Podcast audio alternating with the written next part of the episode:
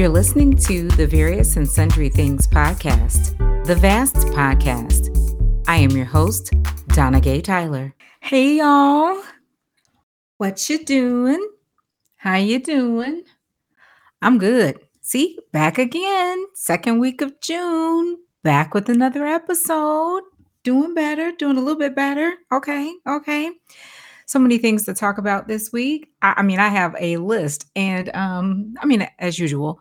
But what's interesting about this week's topics, and I said there are many various and sundry things I want to talk about. Um, a lot of it has to do with crime, all types of crime. Um, unfortunately, I mean, some very serious. So let me not laugh at, um, you know, at everything that I have on my list. So where do you want to start? Um, and then some things that are not necessarily criminal, but definitely just like a in that category of make better choices, right? Um, let's start with the um the kind of heavy topic here, and it's this story that I've been following for a while, and I've talked about on the podcast a, couple of times.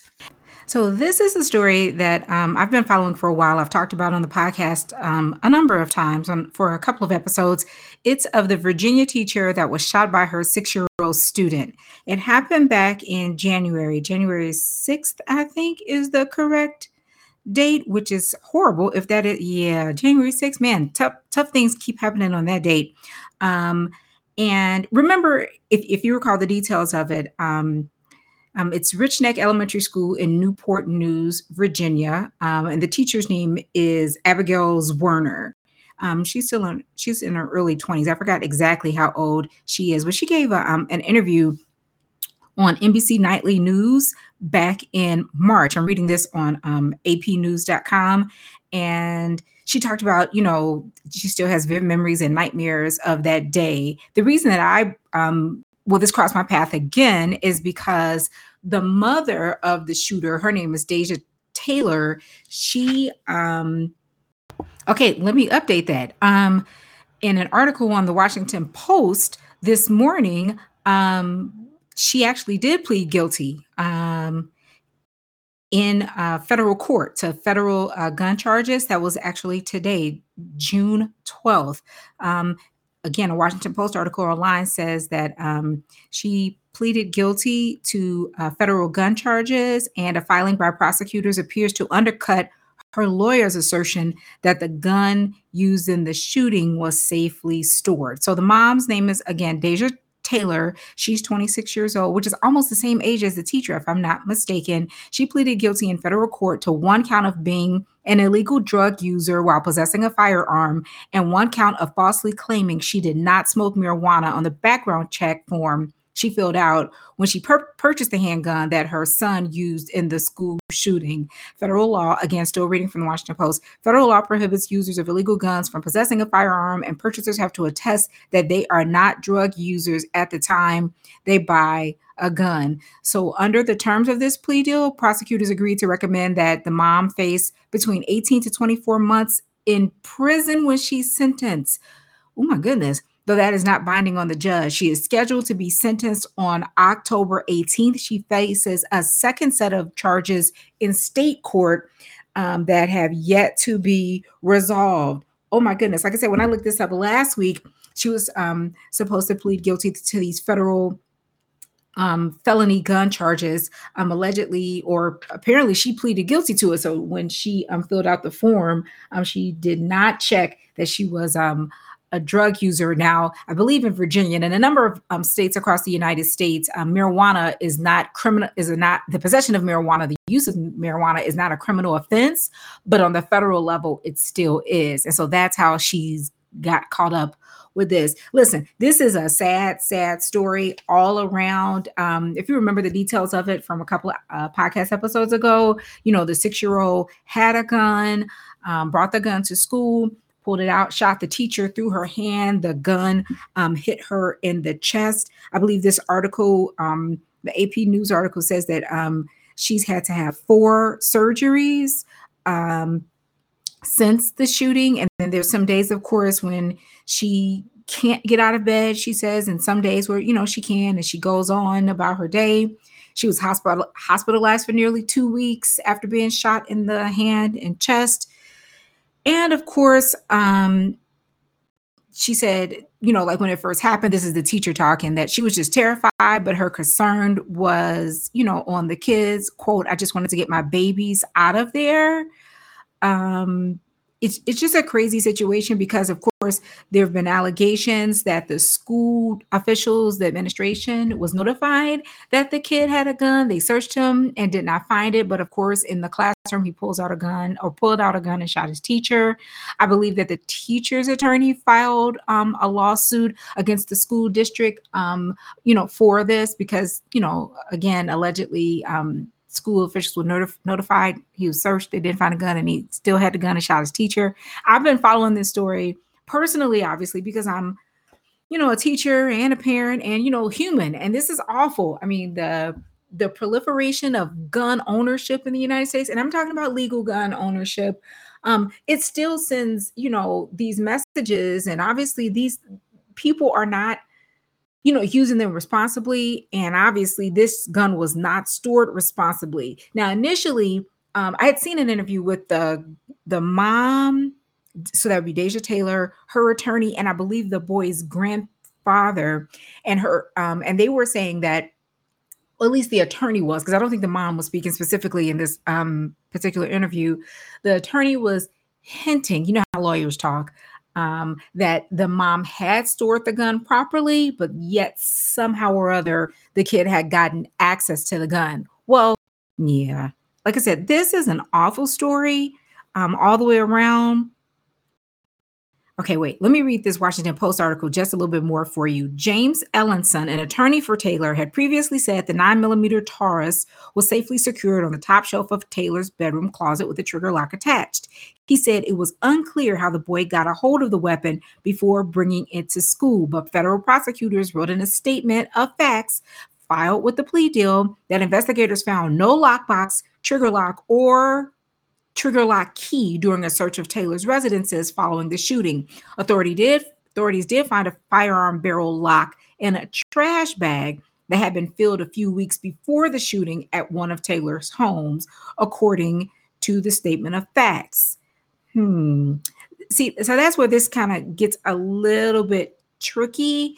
Um, because, like I said in that um, interview, and what I had read also on a number of websites is that um, through her attorneys, Taylor was alleging that she had, you know, properly secured her firearm. But according to this that we just read, it doesn't seem like um, investigators found any evidence that the firearm was actually securely locked. Um, let's just be like, you know, logical here. Duh. It must not have been securely locked if a six year old got a hold of it. I mean, I think I'd read somewhere else too that it was like on a top shelf. Like, no, it wasn't. It apparently it was not. Um, also, this is in the same um, Washington Post article, but I, the kids, um, the mom and attorney had said as much also in an interview that the kid suffered from um, ADHD, um, that you know she had apologized for what had happened, um, and I'd also seen, and you probably have too, that he was under some type of agreement that his parents had with the school, his parents slash guardians had with the school that they were supposed to accompany him, you know, on a daily basis to school. And this was the first day that his parent and or guardian had not done so. I mean, and you know, what an awful situation it turned out to be. You know, it just again, you know, it speaks to the proliferation of gun um, ownership and how easily it is that you know people can and children apparently can get a hold of guns and it also you know speaks to the mindset of you know young people. This kid's only six. I'm assuming like kindergarten first grade i'm a somewhere around there. My daughter's six so she just finished up kindergarten headed to first grade. So somewhere around kindergarten first grade we got a kid that young that can access a weapon and bring it to school hide it in some way shape form or fashion from people who are allegedly um, actively looking for it or looked for it. And then get in the classroom, pull it out, and shoot the teacher in the hand and in the chest. Dang. Y'all, that, that's a rough one. That's a rough story. Well, speaking of people who have been charged with um, criminal behavior, um, everyone's least favorite um, ex president, um, as you are well aware, has been um, indicted. And has been is facing 37 i'm reading this on um, npr 37 federal charges including obstruction and unlawful retention of defense information federal prosecutors say trump trump trump illegally stored dozens of highly sensitive documents everywhere from bathrooms to ballrooms at his Florida resort, refusing to return them to the FBI and National Archives. Surely by now you've seen the pictures of the like literal boxes and boxes, stacks of boxes in the bathroom of all places, or in a bathroom, because I know this place has more than one. But in the bathroom of all places, and like on the stage of some sort of ballroom, um, just you know, just willy-nilly kind of um, you know, stored. Um, and of course, if you've been following along with this this particular issue with Trump, you know then that um, the National Archives had already sent requests to him vis-a-vis his um, his his attorneys requesting that such documents be returned, um, and he did not comply with. Um, was it, would it be a subpoena or the request, whatever, whatever the legal term is for it? He did not comply. Um, there's also some sort of audio um, of him sharing, it appears, some document um, with people at, um, I believe in Florida at his Mar-a-Lago resort. And there's audio of him saying, you know, look at this particular document here.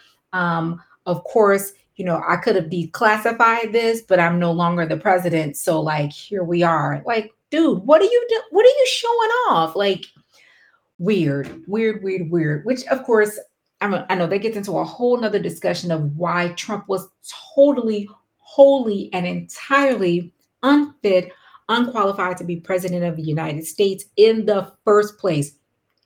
I saw a clip, and I can't remember who this guy was, um, but I saw a clip um, on a news program. It was on social media somewhere, and this person was saying that you know from the get go, from from the beginning, that he had no respect for the laws. And I'm not just talking about I'm the president of the United States, I get to do what I want to do, but like even the whole Constitution period. Like people were constantly, constantly, you know, you know, pulling his coattail, telling him you can't do this, you can't say that. Of course, he said what he wanted to say anyway. You can't tweet this, you can't type that. He would say what he wanted to say, do what he wanted to do. And as the president of the United States, you're not above the law. And that's really what the bottom line here in this situation is um, he thinks because he takes it with him. As a matter of fact, I just saw somebody tweet that.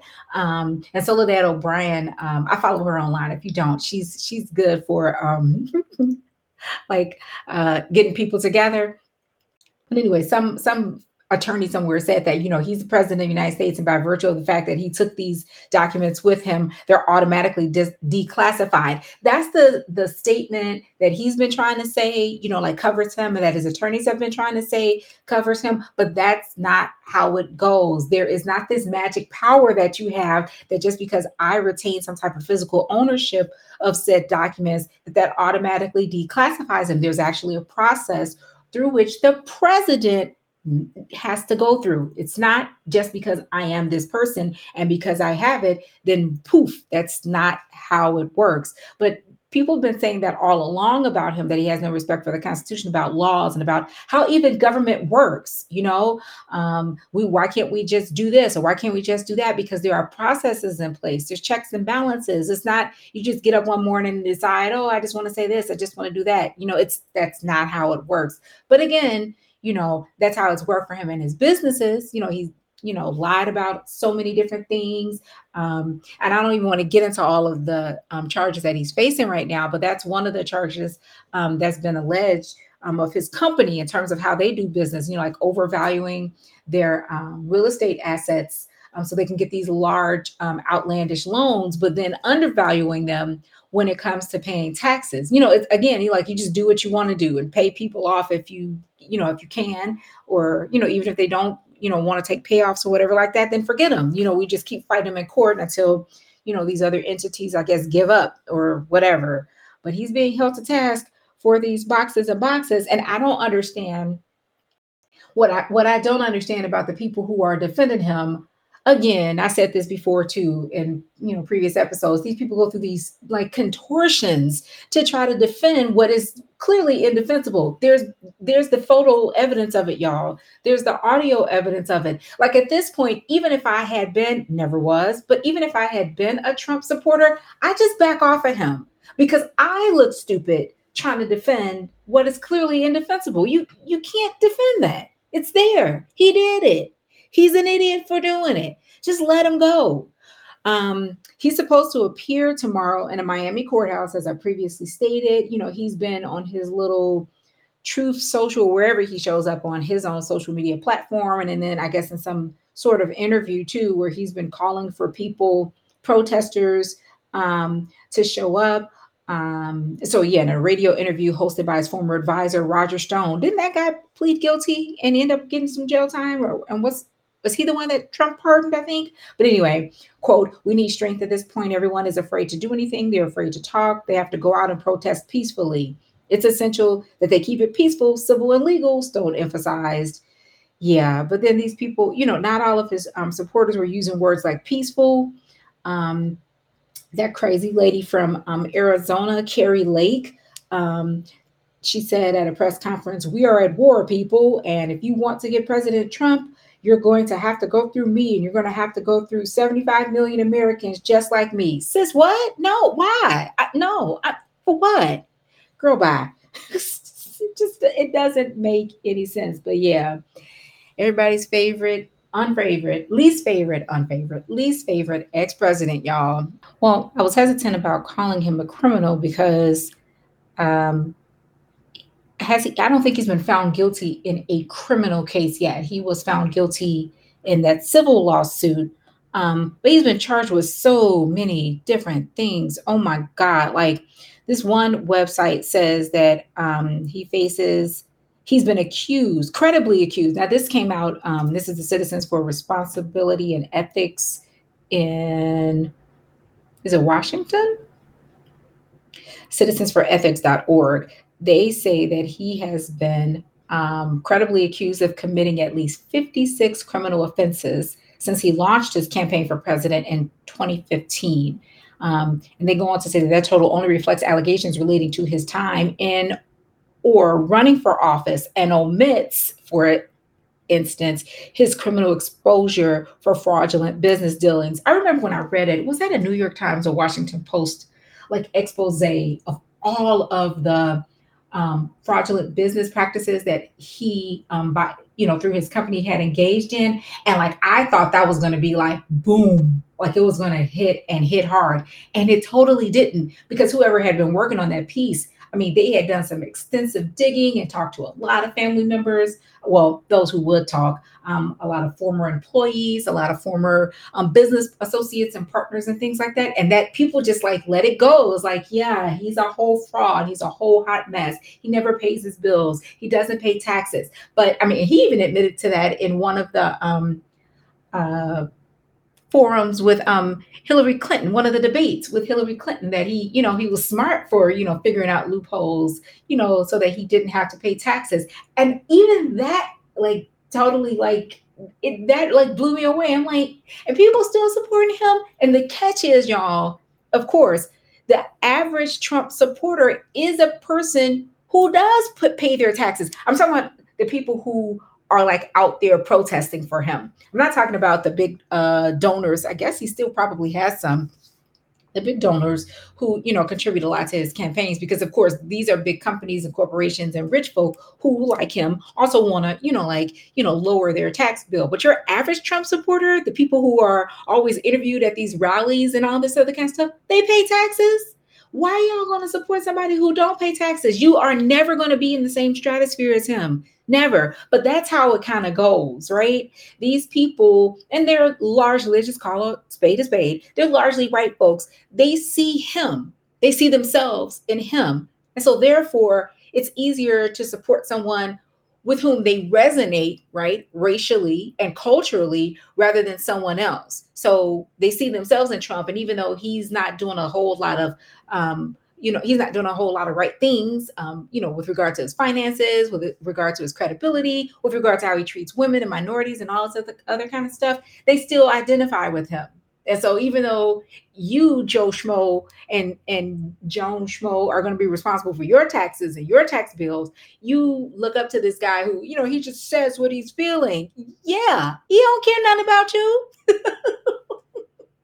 because when the Republicans um, were in charge of uh, um, the uh, the Senate, you know, back when Trump was president, you know, the bill that they got through, the tax bill that they got through, did not include a tax cut for the average American. It was the rich that got a tax tax cut. So I don't understand what people.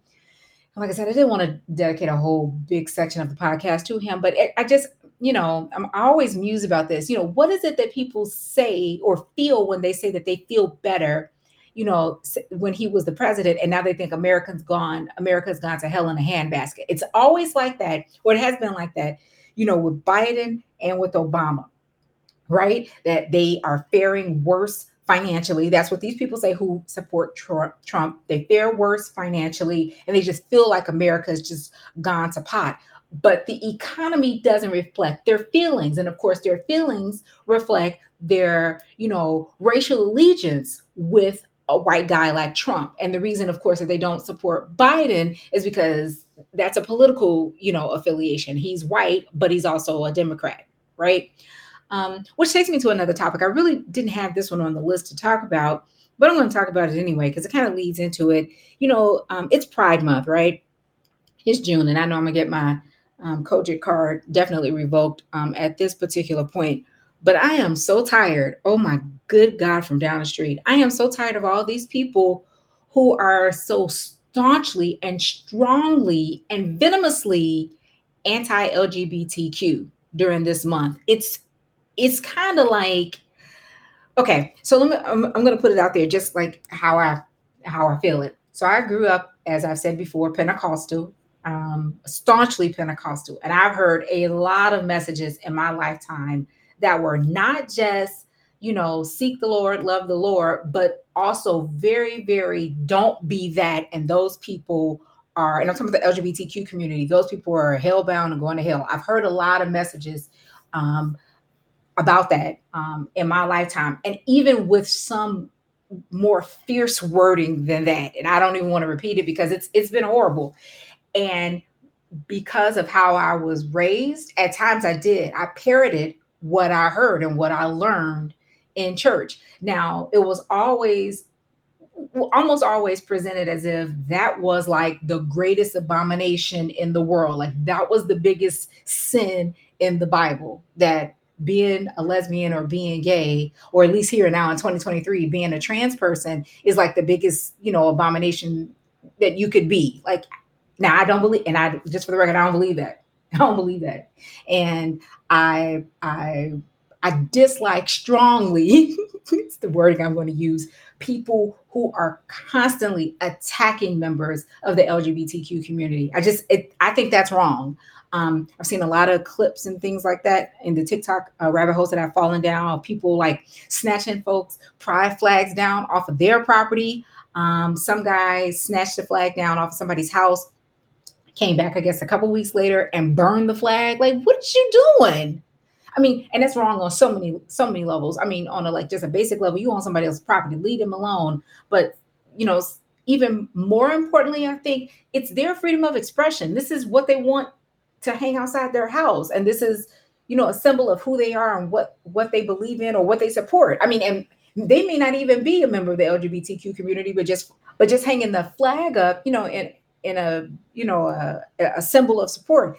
And i don't i don't get that. I think i talked about in the last podcast um, episode about you know the people you know jumping all over target um, wrongly because they said that target was uh, targeting sorry for the pun target was targeting young people um, with regard to uh, the pride merchandise that they you know had put out this year which for the record they've had out for a couple of years. Now I won't say it's been like a decade or so, but I've seen Pride merchandise, you know, on display, like in, you know, like prominent parts of Target for a while, for a couple of years now. Um, and they do the same thing when it's um, Latin Latin American uh, Hispanic Heritage Month in October. They do the same thing for Black History Month in February. Um, when Tabitha Brown has a new drop, her stuff gets a you know well in some stores gets a kind of a prominent you know position in the store. It's not like this is something new. But for some reason, this year, the year of our Lord 2023, now folks are taking real big issue with it. And one of the things that they took issue with was this um, I think it was swimwear that was um, being sold um, to people who are transitioning but haven't quite fully transitioned physically yet. And so they may need to like tuck. Um, and so they were saying, you know, so this type of now, this is the first time I actually heard of this being at Target. You know, I don't know like what the technical term for it is, but it's, you know, um, you know, a swimwear for people who may need to use it, right? Right. Um, but people were saying erroneously that this type of um, that this clothing was being geared towards kids. And that's not true. That's not that's not who it was. Now i have seen like little kid t-shirts with pride and the pride flag on there or whatever or even baby wear you know with that. And I, I don't know. Maybe it's just me and perhaps i'm going to hell for this. I hope not but i don't see anything wrong with that. Particularly if it's for a family or it's for people who are, you know, same gendered parents buying that for their kids. That's their choice. Why is that? Why do I have to go in Target and beat up Target employees and try to burn down the whole display? you know, because that exists. Um, something else I've seen online too. Uh, LGBTQ folk have existed long before 2023. I don't understand why people think that, you know, attacking them now is going to make them suddenly disappear. And this is, you know, the problem that people have with um, the Grand Wizard. I'm sorry, excuse me. I mean, the governor of Florida. Did you see that lady say that last night at the Tony Awards? I didn't watch the whole um, award show. I didn't watch any of it, as a matter of fact, but I did see that clip making the rounds, and I was like, oh my God, I got to get her name. I gotta um, pull up her name, but anyway, she was um, presenting or announcing an award that had been given earlier in the evening um, by uh, a cooperation between the Tony Awards and I think it's Carnegie Mellon University um, to um, a theater um, instructor in uh, I think Plantation, Florida, and she was saying that you know as soon as they make that announcement, she's sure that the Grand Wizard, she means governor of Florida, is going to um, change the name of that little town. I was like, OMG. But anyway, I digress. This is why, though, people have such big problems with DeSantis, too, because he lumps all of that together, you know, um, and he calls it erroneously woke. Now, also, you've probably already seen this too clip making the rounds on social media with some black person explaining what woke initially meant when we use it. Now, of course, um, folks like the governor of Florida have co opted that term and now they use it totally differently. They've lumped everything in there. So, what it means now for people who use it like, like how he uses it is anything that's not white, heterosexual, Christian. Everything else outside of that box, outside of those parameters, is considered woke. And that's the problem. This country has always been an amalgamation. Um, you know, they ca- called it the Great American Melting Pot on um, Schoolhouse Rock. Of course, we know it's not a melting pot. Um, I've heard other so, or I've seen other social studies books um, call it a, a, salad bowl. I don't even think it's that.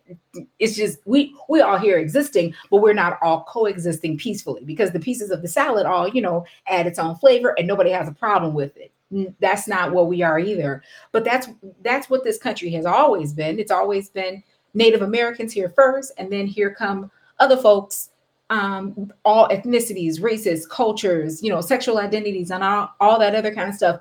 And we can peacefully coexist here without condemning each other, without hating each other, without, you know, pushing our own religiosity on each other. I mean, honestly, people totally forget that part of the Constitution, the history of the Constitution, the history of the folks you know, who wrote the Constitution, you know, racist slave owners that they were.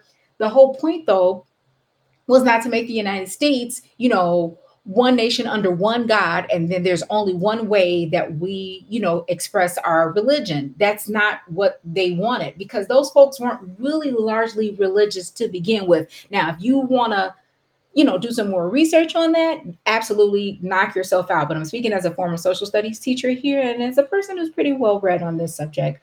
Um, but yeah, they weren't largely religious to begin with. And if you still contend that they were, I'm talking about the framers of the Constitution, then their religion was, you know, catch as catch can, and I'll take this piece of it and not that piece of it. Because again, the majority of them were what? Slave owners. So what religion were they using to justify their slavery? Oh, wait, Christianity, the Bible. So anyway, which takes me into a whole nother, again, whole nother digression, but I'm not gonna go there.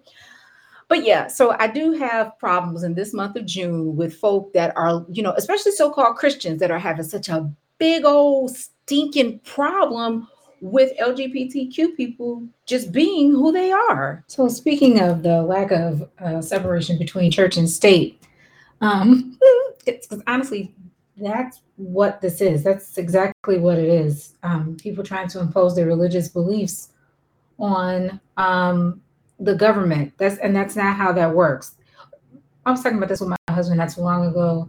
Um, it's the same thing. The problem with it, one of the, one of the problems with it, is that it's the same thing that this government largely accuses um, fundamental Islamic folk of doing. Um, you know, it's one of the reasons that, at least overt reasons, that the United States gives for um, being involved in a lot of um, what's going on in certain countries in the Middle East to begin with, and that is that those countries um, want to dominate their government with one religion and then oppress everybody else who either doesn't believe in their religion or who doesn't express their religion in the same way. And we've seen that. You've seen that in the media, you've seen that in the news. You've seen how women under um, some very strict Islamic laws have fared. Um, remember, it wasn't that long ago, I believe it was just earlier this year, when um, some women were not wearing their hijab in pu- public and um, they were being imprisoned for it and even killed by the government. Um, and that's the imposition again of one religion um, by the government onto all of its peoples. And that's the danger in that. If you don't conform to that one way, then you are outside of um, the law.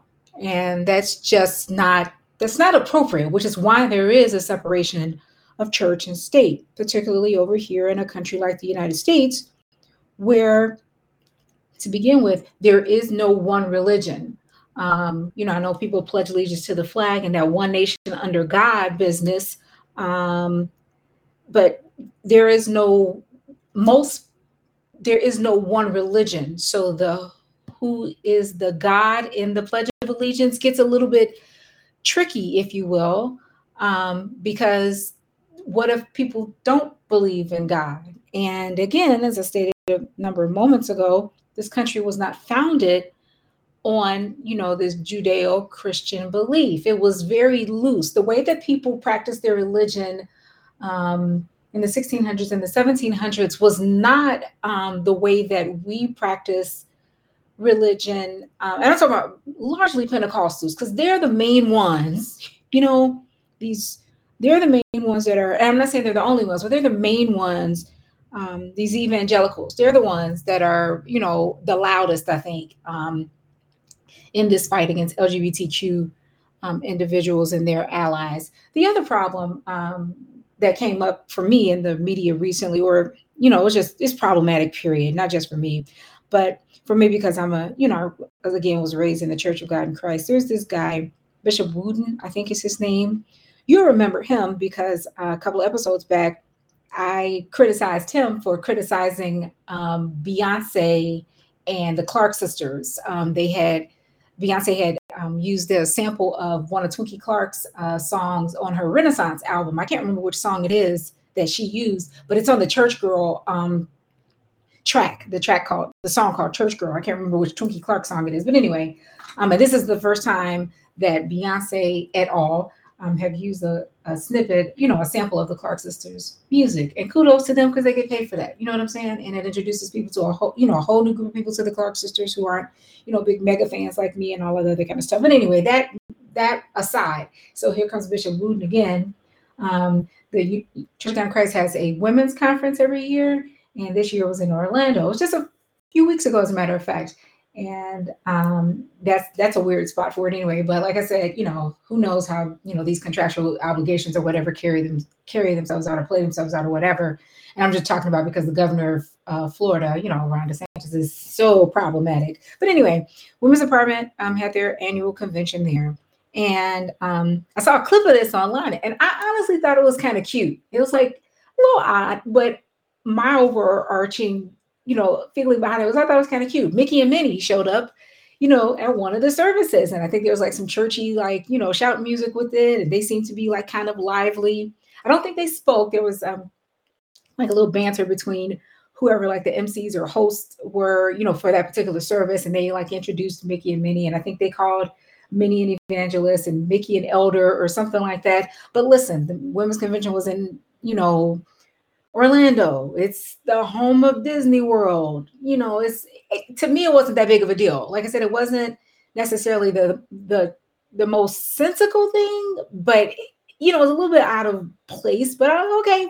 I just I thought it was cute. I was like, oh, okay, Mickey and Minnie getting saved tonight. God bless um, I was talking with a friend of mine, and we were saying maybe if it had been a different meeting of the Church of God in Crisis, um, the churches, and that is they have this um, meeting in the summer called AIM. As a matter of fact, I think it comes it's coming up next month, um, and it's all of their auxiliaries, and that one's um, got a lot more young people that t- typically frequent it. Um, it's had a couple of different incarnations. Um, I used to when I used to go, it was UNAC, I think, and I'm did I go to an AIM? I probably haven't been to an AIM in my lifetime, a couple of them. But anyway, I don't go anymore because, you know, my COGIC card has probably been revoked at this point. But anyway, like I said, Mickey and Minnie showed up. The women's convention is in Orlando. Bishop Wooten got up, um, and this was on the internet. Um, whose internet are we going to call it this week? Um, we've called it Oprah's, Beyonce's, Tina Turner's. Uh, let's let's just hold out for a few minutes. I haven't decided whose internet we're going to attribute it to, but anyway, and he was, you know, in his in his way, um, saying that he didn't agree with Mickey and Minnie like, being at uh, the service and that um, you know he was not supporting of the leadership and whoever's call it was to invite you know those characters because um, they're not real people um, characters to the Church of God in Crisis. Um, how does that go? Churches of God in Christ or Church of God in Crisis? I don't know. I'm trying to put an apostrophe S on it. I can't figure that out. I digress already invite them to the service that night. Um, he was saying, you know, he made some comments about, you know, have you heard anything about Mickey being a minister or an elder? You know, you know, this is a sacred, you know, assignment, and you know, the church has to be careful, you know, who they put up in the pulpit. And the entire time that I was watching his remarks, I was like, you know, how you talk back to the television or talk back to your computer or whatever you're watching, you know, your phone. I was like, too late, too late. They let you get up, didn't they? that's mean, ain't it? I don't apologize for that. You know, and Minnie being an evangelist, you know, anybody ever heard of her being an evangelist? First of all, it's a character. We know that. We know they aren't real. It's a figment of someone's imagination, right? These are cartoon characters. Give me a break. Um, you know, representatives of a whole entity. You know, Walt Disney. Um, he says Disney is quote a wicked company. Um, that they are on the side of drag queens reading books in schools. Um, and again, conversation with one of my friends. I'm like, when did, how did all of this become public enemy number one? And that's, you know, that's part of my problem. Um, you know, I think it was, I was talking to my friend again about um, this little clip of an interview. You've probably seen it online. Uh, Jon Stewart is interviewing um, a politician who's, again, you know, taking issue with drag queens reading books to kids. And Jon Stewart asks him, you know, what's the number one killer of children in the United States. And the politician's like, I bet you're going to say, I think you're going to say um, guns. And Jon Stewart like gets an attitude with him, rightfully so. It's like, no, it's not some kind of like, you know, touchy feely or, you know, like kind of wispy. Um, is the word ephemeral? Ephemeral? I gotta look it up. Is it ephemeral? Yeah, um, ephemeral. I was saying it wrong. This isn't some kind of like ephemeral, you know, just transitory or fleeting kind of those are other um, synonyms for that word you know idea. It's actually concrete. The number one killer of children in the united states right now is guns. So why are we attacking drag queens? Well that has nothing to do with it. But again it's the um, you know people are mistaking you know their own political or social um, leanings and ideology for policy. And that's again, you know, that's a line that should not be crossed. Again, that's where there's a separation of church and state. Um, people try to come against them because they paint them as quote groomers end quote. But that's not that's not what's happening either. I mean that's not you know who the majority of unfortunately of pedophiles tend to be. They're not you know lgbtq people. They are people who actually identify as heterosexual. Um, this is an awkward conversation. I didn't really mean to go this far but anyway i was trying to get back to wooten. I'm not trying to like i said i i way i got way too far away. But anyway as i was saying in addition to some of the other remarks that i've already mentioned that he said about disney being a wicked company um, he said that you know the office or the designation of bishop or pastor or elder or minister or evangelist those are sacred designations. And they should not be just you know loosely applied to some you know fictional characters.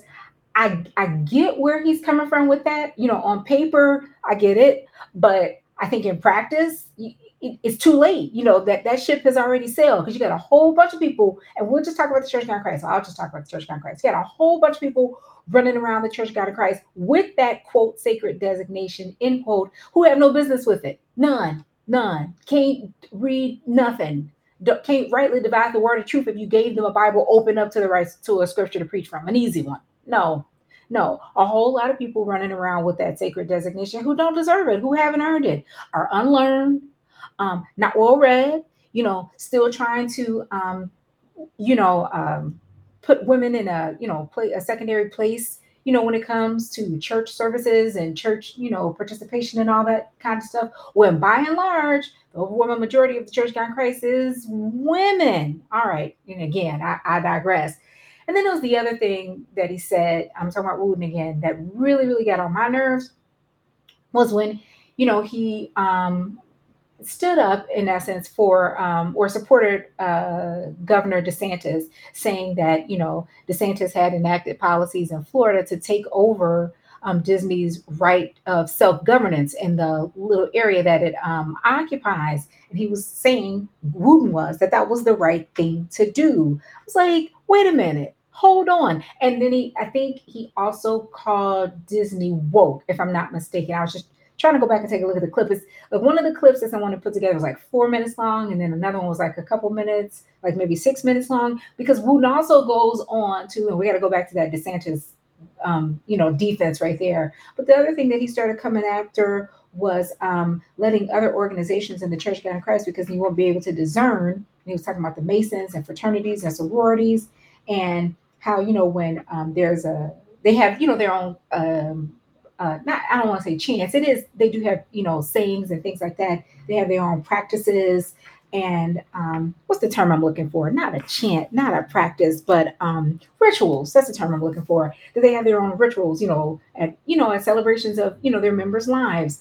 Um, you know, weddings they have a ritual. Um, I've seen it at funerals and and that kind of thing. Um, but he was like, you know, then you know you can't tell the difference between what the church does and what the world does. I was like, wait, hold on and there's a um, uh, Instagrammer. Um, she goes by the handle Unfit Christian. She talks about this at length, and she's a little bit more eloquent with regard to the subject than I am. But she talks about how a lot of people don't realize that the Black church is rooted in rituals and chants and incantations and all of that other kind of stuff. And it, a lot of it points back to what um, people were doing in Africa before they became, you know, uh, Christianized, if you will, you know, enslaved, a lot of African people um, enslaved and then brought over to the United States or, you know, other places, you know, the Caribbean and other folks and other places, not other folks, but in um, South America and things like that, which is he's he's also misinformed about that.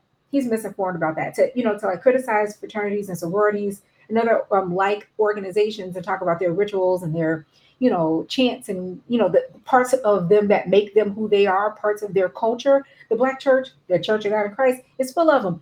Um, they don't sing the song as popularly as they once used to, but the Church of God in Christ had its own theme song. This is the Church of God in Christ. This is the Church of God in Christ. This is the Church of God in Christ. The words, oh, you can't join in. You have to be born in. Huh?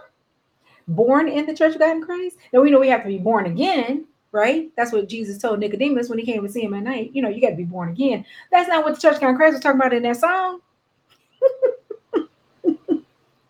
and all of the rituals and chants and you know, the, um, again, unfit Christian. Um, she even talks about this, you know, like the shouting in church. Um, you know, that's what they call it. It's dancing, but they call it shouting in Black church. You know, a lot of that looks like um, the circle dances um, from uh, various parts in, of um, in countries in Africa. Like, come on, like you don't even know your own history when you're talking about that. As if because I didn't grow up with praise dances. I wasn't. Oh God, no, no. The mimes. Oh no, no, no. That was much, much, much too early. But now you know, the ecumenical dancers. Oh, okay. But y'all know where they came from? All right. All right, brother. And then back to this whole DeSantis defense. Like, seriously, seriously, this guy is not, he's one of the main ones that's out there that's misusing that term woke. And again, he uses it to demonize everything that's not white, um, largely male, and definitely heterosexual. So if you don't conform to that standard, if you don't fit inside that box, then that's what DeSantis is referring to when he says woke. It's not even a like a, a subverted dog whistle. It's an overt dog whistle. And everybody knows what he means when he says it. Remember that one clip where they were interviewing some lady who had written allegedly written a book about what it means to be woke, and she was being interviewed by I think it was an African American um, news reporter and so she asked her to define what woke is so that the general audience or whoever was you know listening to it can understand and the lady like she started malfunctioning as if she was a robot, like an AI that just went offline. Like it, it, it so I really know what it, it, it was like. You know that remember that is that the Flintstones? No, it wasn't the Flintstones. That was the Jetsons. Eep op ork. Uh uh Remember that? That's what it kind of sounded like. It was coming out of her mouth. Eep op ork. Uh uh Like oh okay. It's just like I know this moment is gonna go viral. Sure is.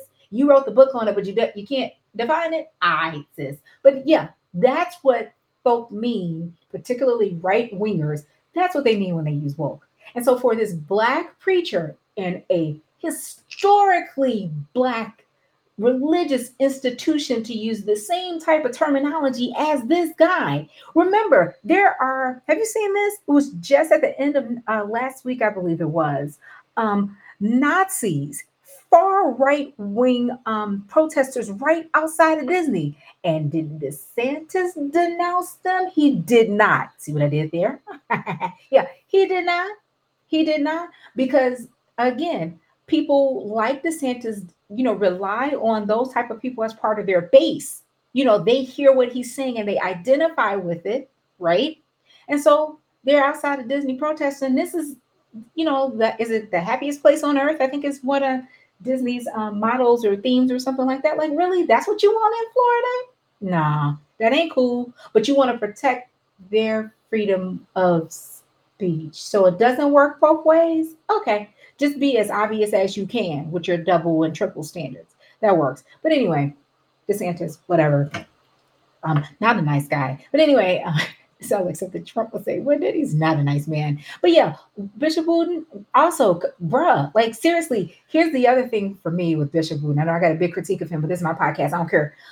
Here's my thing. You ain't got nothing else to talk about on on the Lord's Day on Sunday morning. This this is your comments. This this this the message. I don't think it was, but this is this is this is what's going to draw people to Christ. Oh, okay. Because again, you know, if the church is doing its job then you know, if we lift up Jesus, then he will do the drawing. But when you're critiquing and when you're, you know, demeaning and demonizing other folk, that's not lifting up Jesus. And it's definitely not, definitely not going to draw anyone to Christ either.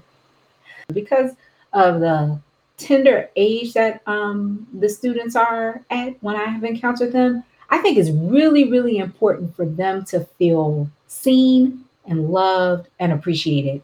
And it is not my responsibility to make them feel ostracized, um, you know, tell them that they're going to hell, um, not feel, make them not feel seen, make them not feel appreciated, make them not feel, you know, like they don't belong in my classroom. That's not my job. My job is to do the opposite of that, to make, like I said, and so for that reason, amongst others, I just I, I have problems with this. I mean, some of these young people face so much bullying um, in schools. I mean, there's a lot of it that goes on anyway. Just GP, you walk up to the building, somebody gonna say something to you. Now that's not bullying, of course. That's just harassment, because my students know the difference. Anyway, um, you know, is the one off harassment is. But the bullying, you know, students again in, in, in all level of schools, they, you know, face a lot of that. And it's just students who um, you know, are LGBTQ, they face so much more um bullying and harassment. And um it's it's it's saddening. It's it, it really is. And I don't want I, I wouldn't want anybody's child to feel like, you know, I, I don't have a safe space. I can't be who I feel like I want to be, you know. Um, sure, they're young, sure, they're, you know, still, you know, um, they haven't foreclosed on one identity yet.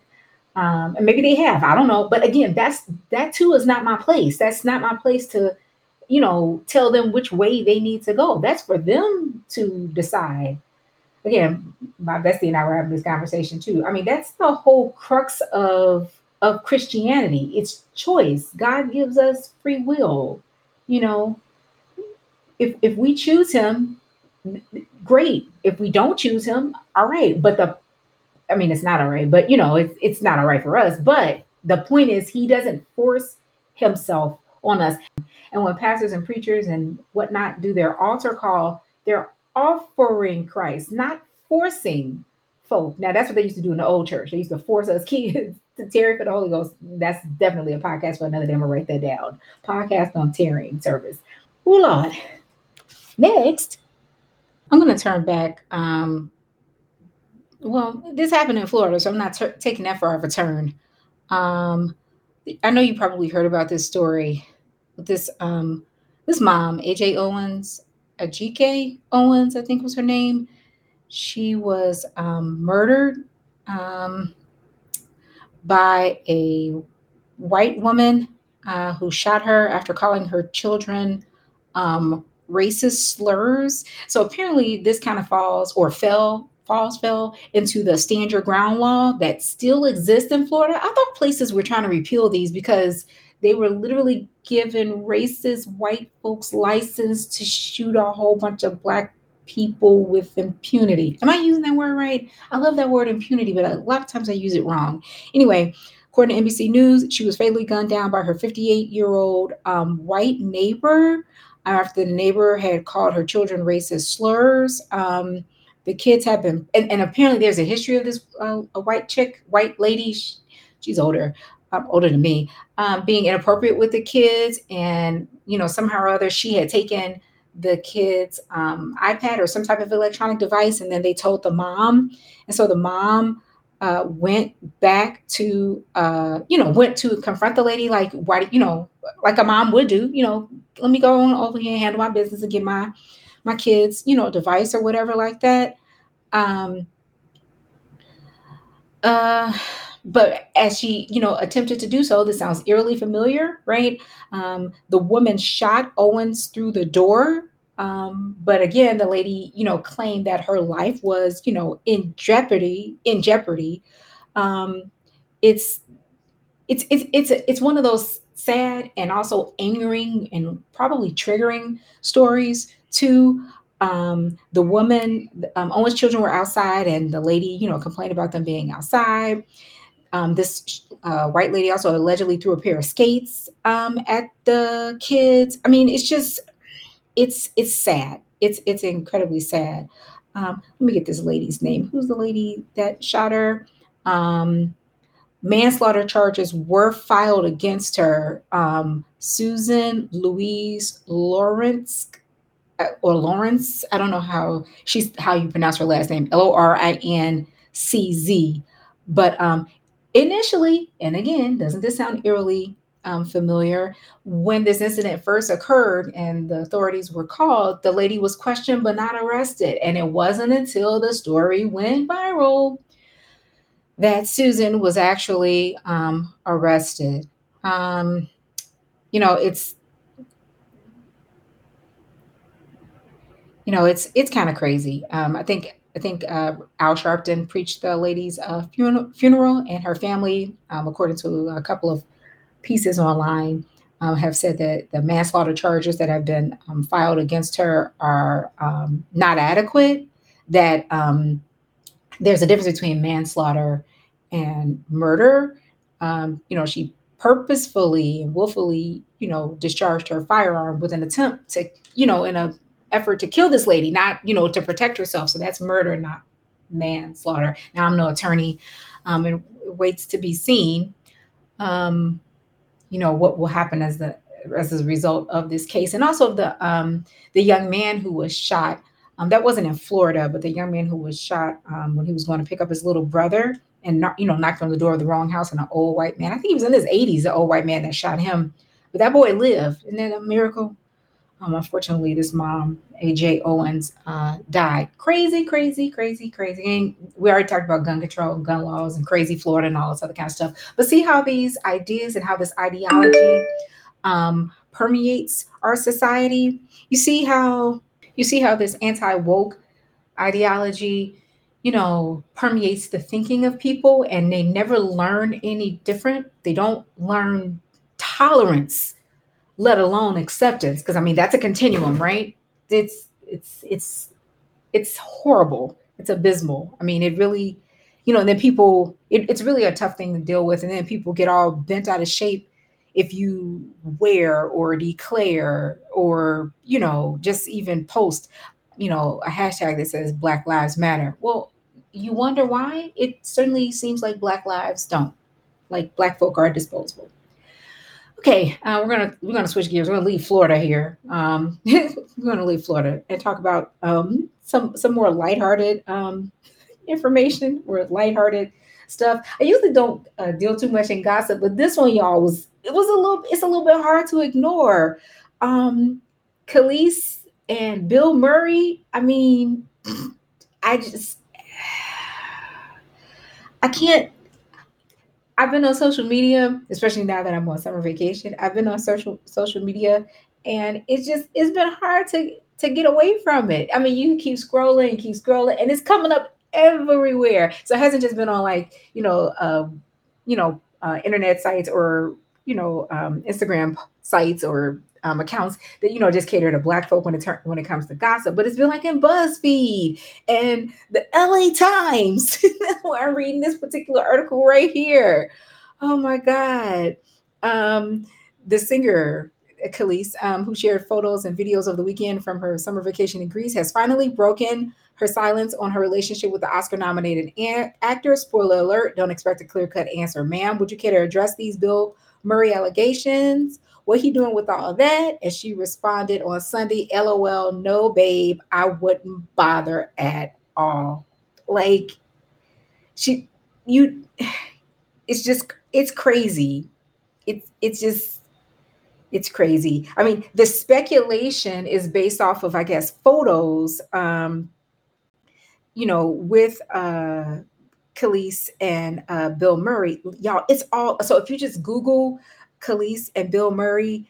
Um, you got the Today Show, Elle, CNN, People, E Online, the LA Times, the Independent, Yahoo, Parade, and Essence Magazine. Y'all, so it ain't just me. It's not like I've been, you know, okay, I did. I pointedly looked it up for this uh, podcast episode, but yeah, it's everywhere. It's everywhere. And um, yeah, so I guess she's like addressed it without addressing it. Um, neither one of them, you know, like made a, a comment about it, but y'all, it's crazy. Um, again, it's the Sun is the one that broke the news um, because they were, you know, spending quality time together and they were spotted um, together, or Murray was, Bill Murray was at her recent London London show, and um, he's been, I guess, at a couple of her other shows. Um, she was married to um, Mike Mora, and he died last March from um, stomach cancer. This is what Essence says. And then Murray lost his ex wife, uh, Jennifer Butler, in 2021. Um, remember, you probably remember, um, I don't know if you follow her, but anyway, she also used to be married uh, to the rapper Nas. Um, it was, I don't know, it's just, it's an odd story. I mean, to each his own is what I used to hear growing up. everybody can find some find somebody. Well, for everybody there is somebody. I don't know if you can find them. Maybe they're on the other side of the world. I don't know. But you know, to each his own. It's just it's an it's an unusual pairing, is what I'll say. It's just you know, not, you know, not to mention the what is it called, May December age difference between them, because um, she's definitely in her 40s, isn't she? And Bill Murray has got to be what? How old is he? William James Murray. Um, he's 72. Yeah.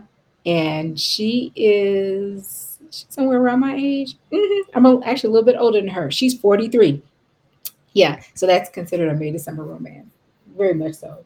But hey, you know, it's a whole lot of um, old white guys has been, you know, up in the news recently, like Hollywood types, because they've been having children in their uh, seventh and I want to say even eighth decade of life. So Al Pacino, um, I think just had a kid or is having a kid. And then what's the other guy that's on the same?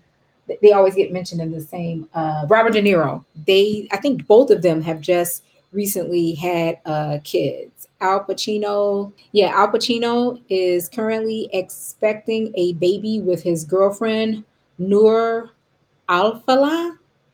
Um, he is 82, and his girlfriend, whom he's been dating since April um, 2022, 2022. Am I saying that right? Yeah, 2022. His girlfriend is 29 years old, and he has um, also three adult children. Mm-hmm. He's 82 years old, y'all. It's Al Pacino, and then Robert De Niro. I know because I know you want to know. Hey, I told you I don't always delve too deeply into these on the podcast, but Lord. So um, he recently became a father again. Um, Robert De Niro is 79 years old. And who is this that Amy Schumer? Oh, Amy Schumer gave her opinion on Robert De Niro and Al Pacino becoming dads recently in a new interview. She said she, well, this um, particular article um, said that Amy Schumer is not here for congratulating them on becoming dads so late in life. She has said it is, quote, weird, in quote. Um, Robert De Niro's girlfriend um, is 45 years old. Child, honey, they haven't, it's, it's, it's the, I, if I say it, it's, it's not to come out right, y'all. It's not to come out. Is, is, is it a hot, hot old boy summer? I'm sorry. I'm sorry. Okay, I quit. All right. Last but not least, last but not least, last topic. My last topic. Again, this is more in the salacious kind of, you know, uh oh God, um, gossipy uh, field, if you will, gossipy world. But and the only reason that it came up on my radar is because the rapper, I think I think you pronounce her name Chika. I had seen her on that um that uh, Hulu. I was gonna say HBO. It's not because that's not even a thing, is it? Well, it's HBO channel, but anyway, I had seen uh, Chika. Uh, she's a rapper, and she was on the own produced um, uh, well, I guess you call it a documentary. A documentary. Um, it was on Hulu called Hair Tales, right? And it was really, really good. I forgot what episode um, she was on, but I had watched. I think it was like four or five episodes, and they were um, mainly hosted by um, Tracee Ellis Ross. I thought all of them were really good, and like I said, this was my first introduction um, to this uh, rapper, and then um, she says that her hair defined in the in her episode she talked about how her hair kind of defined her sexuality um, before even she did. Um, and there's a quote um, and uh, Tracee discuss quote how the beauty standard has defined the binary structure of gender and self-expression. Um, because I believe um, as a as an individual she identifies as she's i'm not sure i actually take that back. I don't know exactly how she identifies but she's lgbtq she might be non-binary i'm not sure but i remember her talking about that you know and she was like of course you know people are going to label me i'm paraphrasing here you know because she has locks. She's like and, and she's dark skinned she's black woman she's dark skinned she's you know a heavy woman. She's like of course they're going to label me as gay you know because of what i look like and particularly because of the hair um, but I was just the whole the whole thing. I talked about that before. The whole series was pretty riveting, and this um um this particular episode, which with Chika, was pretty cool. Like the way that she was talking about how she wants to identify herself, you know, without people, you know, jumping to conclusions and things like that, and how our hair, you know, often speaks for us even before we can open our mouths. I was like, yeah, right. I got with that. I got with that. That's that's what that's the only reason I know who she is. And apparently, she did some kind of freestyle rap, I think, not too long ago, maybe a couple years ago at this point, um, about um, the artist formerly known as Kanye West. And I, I try to justify why I'm all on the gossip sites it came up. It was in my Instagram timeline, Instagram feed. But anyway, um, so she and family was on um, a flight, uh, a, a, late flight about a week ago, and started uh, tweeting um, and said that she had um, uh, paid for um, what Wi-Fi on this flight just so she could um, you know, go online and tweet about uh, this situation. The lady next to me, I'm reading her uh, tweets. The lady next to me who thought it would be a good idea to buy yourself and your twin infants, infants first class seats on a red eye flight, who just woke me up by bringing your screaming, calls the kid a bastard to our seats to soothe her. I just bought $34 Wi Fi at 4 a.m. to call you a stupid expletive. She goes on to say, P.S. I hate you and I hope you get a paper cut between each finger tomorrow, you senseless wench. That, can I say that on this podcast? Like you are meant, are you mentally delayed? What makes you think a one year old would shut their blank blank up on a seven hour flight that takes off at one expletive a.m.? You already had them up past bedtime. I don't care the circumstances. Take your blank to economy at least.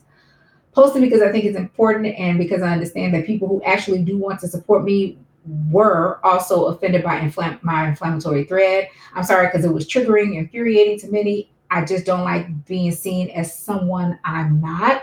I guess she um, she went on this rant, and then someone, whoever she she started texting someone, and they were telling her like, "I wish you hadn't tweeted this." I don't know who it was she was um, texting, and then she says it's an example. Chika um, responds, "It's an exaggeration. Kids are consequences. We all used to be kids." and maybe it's a manager or a family member says the internet won't see it um, like that. And then uh, Chika uh, responds again and uh, says um, something to the effect, um, but a whole bunch of people who don't know me, how I talk, or my humor. I don't see why I can't tweet like normal person with normal emotions without it being a cancelable, cancelable offense. And then the response is, no, not cancelable, chika, but those words were harsh. I just wish you hadn't used bastard. And then uh, Chika responds, while everyone was asleep, I was, I don't know how you win some, you lose some. God got me. He does. Maybe a public apology. So, turns out that um, the kids in question were um, the grandchild of Tiny Harris. Uh, Tiny and Ti. See again, I know this gossipy. it was a rabbit hole. I'm sorry, I took down it. Um, and who Chika was uh, criticizing was a two-year-old uh, for crying on an airplane. It kind of reminded me of that other clip from this other guy who was going crazy because a kid was crying um, on an airplane and like you know there's been a lot of criticism like why y'all bring your kids on planes if you know they're to cry? And even before i became a mom i was I, I understand i hate to be like this i understand both sides. It's it's difficult you know um, to try to rest or whatever or you know kind of zone into your own thing when there's you know like loud kids or whatever crying um, and I understand too that sometimes it's hard to quiet a crying baby because of the changes in air pressure in their ears and they can't chew gum and all that other kind of stuff, you know, to alleviate that pressure. I mean, it's some adults that have whole um, anxiety when they're on, on airplanes. But, you know, and like I said, as a parent now, man, we didn't fly with Delaney when she was a baby. No way, no how, no sir. I drove with her and I can imagine, you know, what it's like. I know what it's like to be out in public with a baby that's crying and, you know, everybody starts looking. That like they that happens in church a lot because I used to go to church all the time. That happens in church a lot. You know, folks want people to come and bring their families, but when the babies start crying and everybody all mad, you know, get the babies out of here. Like the baby can just start up, and everybody start turning around like, dang, baby can't get out one good cry yet. But I've been there. I've been there with Delaney. She'll start up. And you know, I'm running, trying to get her out of the sanctuary so that she doesn't, you know, disturb the, the service. Um, so yeah, that's that's a tough situation to be in. Um, Chika, Chika, man, listen, she did the most. She did the most and unnecessarily. Like you calling kids names and all this other kind of stuff, and and got a lot of you know pushback, a lot of criticism for it, and rightfully so. What did you? If you mad, then pay for your $34 of Wi-Fi and start texting your friend, manager, whoever it was in the first place to vent. You don't vent online. That's stupid about kids. And she's she's bullying them and calling them profane names. That's that was, you know. Okay, so like the toddler says was it's Zonnique's daughter Hunter. Um, who was traveling with Zonnique's relative and a four-year-old daughter, and what Chika later called, okay, so here we go, a manic episode, right? You know, then she was saying that, you know, uh, she, you know, had some, she was having some problems and she was having a manic episode, and that's why, you know, she was saying what she said. And um, so the aunt, who was also traveling, I guess, uh, said that Hunter was only awake for three minutes and cried because he was scared of the pitch black plane. I can't believe you are that insensitive. When she woke up once on a five hour flight from LA, and second off, this is the response back to Chika. Um, it wasn't your seat from the beginning. You switched with someone else and sat your fat A next to me and let me express the funk that you brought on top of that. Crazy S was it was you in my ear saying the girls are so good before she woke up out of her sleep, scared, crying because it was pitch black and her TV had gone off, so she was startled. So here the aunt is accusing Chika of being mad. She and the two children could quote afford first class next to a peasant, uh, end quote, like her. it just and so this like this whole situation has devolved because then you know Chika you know starts getting attacked for being you know fat and not being clean. And then she said she goes on to say in another you know back and forth that you know she showered 30 minutes before you know she got on the plane or whatever. Um it just it it, it, it you know it kept going back. Uh, she responded i guess on a video. She admitted to acting mean in tweets but that she wanted to express herself during a manic episode. She apologized for being harsh but later told her critics to stay mad and that the response is disproportionate to the mistake. All right. Um it just you know it's like sis let it let it go you know just you know take your licks and just let's see when's this what's the date of this article? So this is okay this is june 9th so this is a couple of days ago. She continues hating on tiny's grandkids after airplane incident. It, this is on another uh, website called complex. It's still f your kids. Oh god. It like i said like first of all just leave leave folks kids alone. If you were having a manic you know, episode or whatever, you could have just stayed texting whoever you were texting and leave it there, not go public with it. Even if you were very mad um, about the kid, you know, interrupting your sleep. I, I, okay, or being loud on a plane or being loud in a public space. This is someone else was pointing out, like whoever that guy was in that other clip that went viral. I was mad about the kid crying. It's like airplanes are public spaces. You, you know, you pay to fly on a an airplane but it's a public space. So yeah, I don't I don't get it. And then furthermore, um, after you have aired, after you have messed up mightily, um, stop double downing on it. You know, that's a page out of Donald Trump's playbook, and it usually backfires. Um, I mean, it may work for him, but it works for him and his base because they they they they think alike. You know, so it works for him in in in that small confine though, in that space for an African American person like her, it, it's not going to work. It's it's only going to turn more folk off to you who would have been, you know, interested like me in your personality or in music or whatever. But now I'm like, ah, no, not for me. I'm good because she seems very mean, unnecessarily so, and not just because I'm a parent, but like for real, leave kids, folks, kids alone. Dang, you can get mad at kids, and parents have written books about how their own children make them upset. What's that one about trying to tell the kids to sleep and it's got an expletive in the title? You know what I'm talking about? I think it's like go to F to sleep or something like that. It's a parent's like, you know, frustration with trying to put their child to sleep. You know, um, parenting is hard. It's frustrating, and people understand that. And sometimes people understand that, you know, every moment, every waking moment with their child is not, you know, how they portray it in the cartoons. It's it's not. It's it's tough. It's hard.